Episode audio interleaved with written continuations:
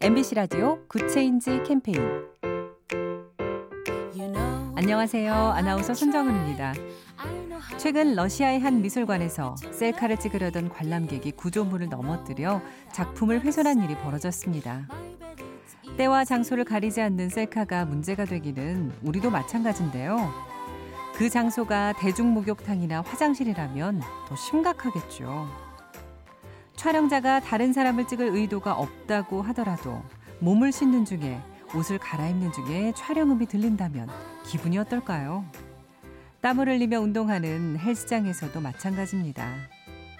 카메라 속 내 얼굴만 보느라 남의 표정을 못 보는 건 아닌지 생각해 봐야겠습니다. 작은 변화가 더 좋은 세상을 만듭니다.